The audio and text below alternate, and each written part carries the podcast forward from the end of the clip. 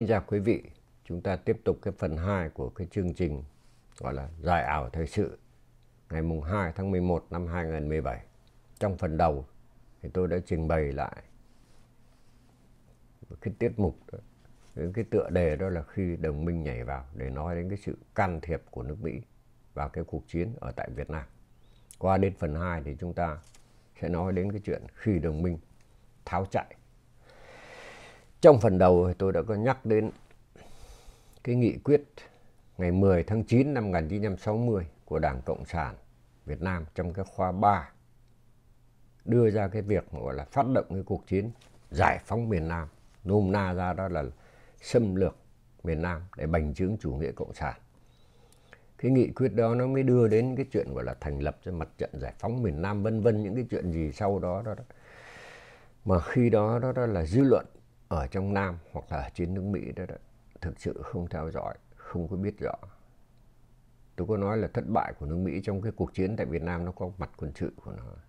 nó có mặt kinh tế, nó có cái mặt ngoại giao, cái mặt chính trị, nhưng mà nó cũng là một cái thất bại về cái mặt tình báo, không biết rõ về cái tình hình của đối phương. Từ cái nghị quyết 60 đó thì chúng ta mới nhìn thấy cái cuộc chiến đó đó càng ngày nó càng gia tăng và nó mở rộng sau khi chính quyền Ngô Đình Diệm bị lật đổ và cái nền đệ nhất Cộng Hòa đó đó là sụp đổ. Rồi tiến đến cái hỗn loạn nó xảy ra ở trong Nam cho đến khi nền đệ nhị Cộng Hòa được thành lập, tái thành lập trở lại đó vào năm 1967. Thì lúc đó là chúng ta đã nhìn thấy cái biến cố coi như một cái thắng lợi về của phía Cộng sản về mặt chính trị và ngoại giao đó, với cái chiến dịch gọi là Mậu Thân 1968 mà chúng ta sẽ còn có dịp quay trở lại để nói tiếp về cái việc đó 50 năm sau. Mà đấy là một cái thất bại tai hại cho chính quyền Hà Nội và đặc biệt là cho cái mặt trận giải phóng miền Nam mà lúc ấy được thành lập từ năm 60 như là tôi vừa mới nhắc đến, qua sau cái nghị quyết 10 tháng 9 năm 1960 đó nhưng mà nó là một cái thắng lợi lớn về mặt chính trị. Là tại vì nó làm cho chính quyền Hoa Kỳ đó, đó là đã dồ dại nhảy vào và lúc đó là hốt hoảng bỏ chạy. Rồi mới nghĩ đến cái chuyện hòa đàm. Thì bây giờ chúng ta nói đến cái chuyện hòa đàm đó năm 1968 chọn ngay cái nơi hòa đàm đó. Chính quyền Johnson chọn nơi hòa đàm đó là ở Paris. Mà không nhìn thấy một cái yếu tố nó ly kỳ. Và bây giờ thì chúng ta nhìn rõ ra hơn. Nước Mỹ muốn chấn an các quốc gia trên thế giới là hãy tin vào cái sự bảo vệ của chúng tôi. Ngay trong hiện tại với lại cái mối nguy Bắc Hàn chẳng hạn hay nước Mỹ đang chấn an các quốc gia khác, đặc biệt là Nam Hàn, vân vân gì đó. Thì thời đó nước Mỹ cũng muốn chấn an các đồng minh khác trong cái chiến gọi là cả cái chiến lược be bờ ngăn chặn cộng sản đó. Và muốn chấn an các quốc gia khác đó là, là chọn cái địa điểm là Việt Nam để chứng minh cái quyết tâm của nước Mỹ. Sau đó nước Mỹ rời đổi chủ trương, thay đổi cái mục tiêu đó, lật đổ cái chính quyền đó nhưng mà vẫn muốn tiếp tục chấn an các nước khác. Thì trong suốt cái cuộc chiến Nam Bắc ở tại Việt Nam từ khi mà Pháp đã phải rút đó, đó thì nhìn thấy là cái lập trường của nước Pháp đó, đó không đồng ý với cái cuộc chiến của nước Mỹ và nói chung đó lập trường của cả Âu Châu lúc đó cũng vậy nữa họ không muốn hỗ trợ Mỹ trong cái việc gọi là bảo vệ miền Nam lúc đó. Vậy mà sau cái thất bại về chính trị của cái chiến dịch Mậu Thân năm 1968 kéo dài từ hồi tháng Giêng cho đến tháng 6 thì Hoa Kỳ lại chọn ngay Paris làm cái nơi hòa đàm rồi đặng để nói chuyện và nói chuyện đó, đó là với hai phe lận phe Hà Nội với lại cái mặt trận giải phóng miền Nam đó đó là họ cũng được tham dự vào trong đó. Và tất cả những cái chủ trương chiến điểm của mặt trận giải phóng miền Nam nó nó xuất phát từ Hà Nội chứ nó không phải xuất phát từ trong Nam. Họ đòi hỏi ngần nghĩ chuyện đó, đó. Thì dần dần đó là cho đến khi cái hiệp định Paris mà được thành hình sau 5 năm thảo luận mới đầu thì còn cãi lộn về cái bản vuông bản tròn rồi hai góc hay là bốn góc vân vân gì đó sau đó đến khi mà cái hiệp định Paris đó nó, nó thành hình năm 1973 đó, đó thì tất cả những cái điều mặt trận giải phóng miền Nam nêu ra căn cứ trên cái yêu cầu hay là cái chỉ thị của Hà Nội đó, đó đều được nước Mỹ chấp nhận hết. Khi mà mình nhìn thấy cái hiệp định Paris như vậy thì chúng ta đã hiểu được rằng là cộng sản thắng mà không phải là thắng nước Mỹ. Cộng sản thắng đó là là tại vì nước Mỹ nản chí bỏ cuộc và chuẩn bị tháo chạy. Cái người kế nhiệm là là ông tổng thống Richard Nixon thì đã nhìn thấy rằng là à phải tìm ra một cái giải pháp đó đó là ra khỏi cuộc chiến Việt Nam. Một trong những cái chiều hướng để ra khỏi cuộc chiến Việt Nam đó, đó là khai thác cái mâu thuẫn giữa Liên Xô với lại Trung Cộng. Đặng để tìm cách đó, đó là giải vây Trung Cộng đặng để cùng với lại Trung Cộng đang ngăn chặn cái sự bành trướng của Liên bang Xô Viết. Thì cái đó là chúng ta đã nhìn thấy sau khi mà Kennedy à quên xin lỗi ông Henry Kissinger đó là, là bí mật đi qua từ Pakistan đi vào đến Bắc Kinh để nói chuyện để dẫn đến cái việc mà Tổng thống Nixon đi qua bên tàu vào tháng 2 năm 1972 đó, rồi tìm cách đó là dàn xếp cái cục diện toàn cầu và trong đó nó có những cái la bài những cái quân cờ hay là những cái quốc gia khác ở dưới đó là Đài Loan hay là miền Nam Việt Nam ra làm sao chẳng hạn thì nước Mỹ lúc đó đã, đã quyết định là sẽ rút và đã bàn với lại nước Tàu về cái chuyện đó. Còn lại đó, đó là nếu mà Cộng sản miền Bắc có thắng vào trong miền Nam đó, đó đối với quan điểm của Hoa Kỳ và lúc đó đó nó cũng không còn là vấn đề quan trọng nữa. Và cái đó đó là cái mà tôi gọi cái hiện tượng khi đồng minh tháo chạy. Đằng nào họ cũng đã muốn rút rồi. Trong một dịp khác chúng ta sẽ trở lại.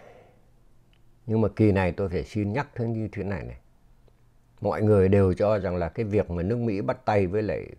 Trung Cộng thời Mao Trạch Đông đó, đó là nó mưu lược của Kissinger không cái đó, đó nó là mưu của Richard Nixon từ đầu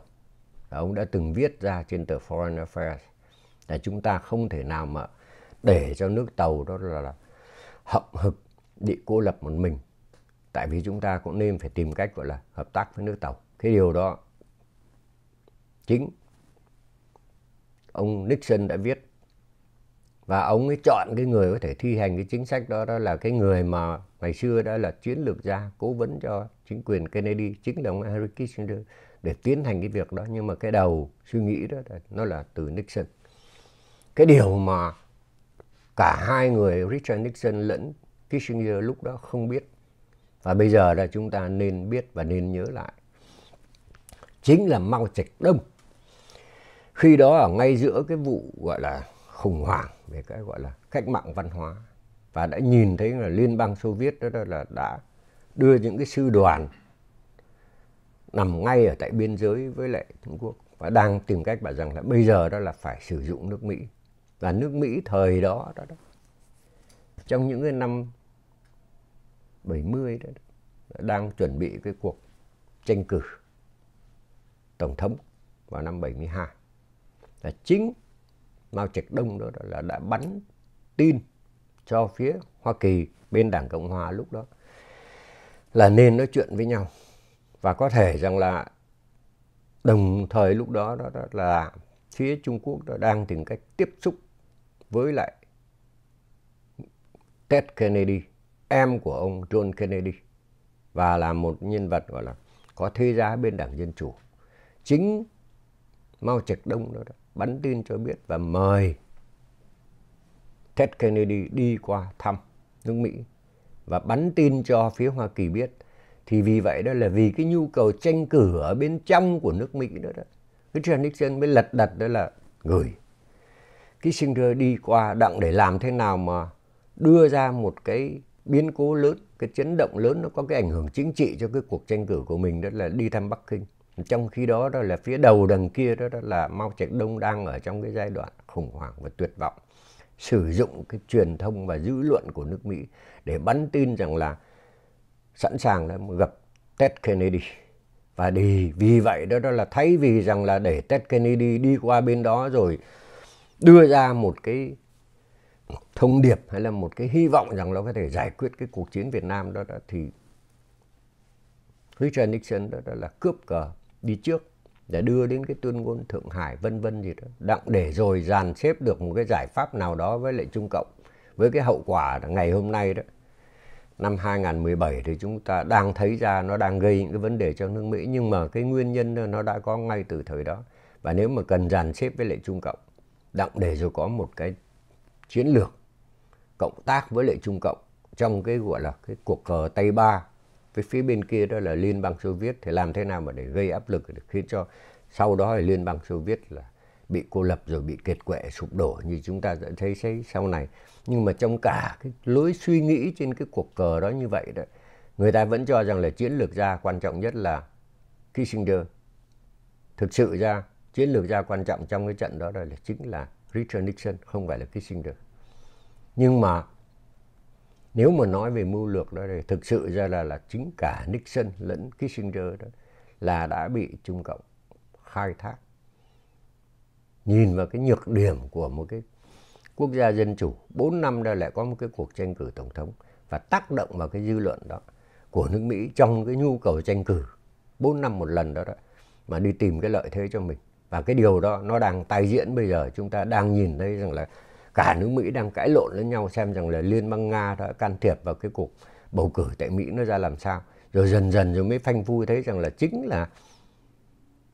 ngoại trưởng Hillary Clinton từ thời trước, từ thời trước đó rồi, đã có những cái chuyện gọi là cộng tác toa dập với lại Liên bang Nga hoặc là tay sai của họ. Xong rồi thì sau đó mới đến cái cuộc tranh cử năm 2016 nó cũng như hệt như vậy. Thì cái chuyện mà năm 2016 và 2017 nó phải khiến cho chúng ta nhìn lại cái cách hành xử của nước Mỹ trong những cái cuộc chiến ở tại Việt Nam. Từ những cái năm 68 cho đến năm 73 cho đến đến năm 75 sau này chẳng hạn. Thì chúng ta nhìn thấy rằng là cái lối suy nghĩ của những người lãnh đạo và nhất là những cái thành phần lãnh đạo mà thuộc cái giới trí thức học giả đó, đó họ là học giả thật tức là không có hiểu được cái sự thật ở tại chỗ cả họ đứng trên cái quan điểm rất hời hợt ở trên mà không hiểu rõ thực tế, xã hội, kinh tế của những cái xã hội, gọi là của các cái quốc gia đang phát triển nó ra làm sao. Mà họ lấy cái quyết định đó, họ lấy quyết định đó căn cứ trên lãnh đạo chính trị trong từng thời kỳ một, theo từng cái mục tiêu một, từng cái ưu tiên của họ một. Và cái mục tiêu ưu tiên đó nó có rời đổi, khiến cho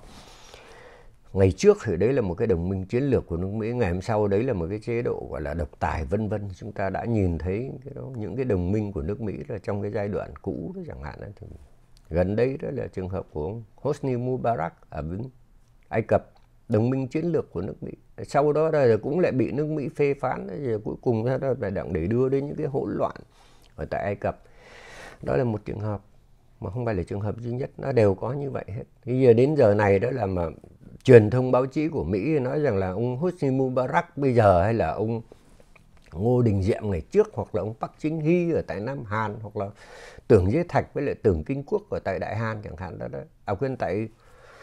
Đài Loan đó đó, thì chúng ta thấy rằng là cái đó là cái sự nông cạn và người ta tạo ra những cái nhận thức, những cái lối suy nghĩ đó trong cái dư luận đặng để ảnh hưởng đến cái la phiếu của người Mỹ trong cái cuộc bầu cử.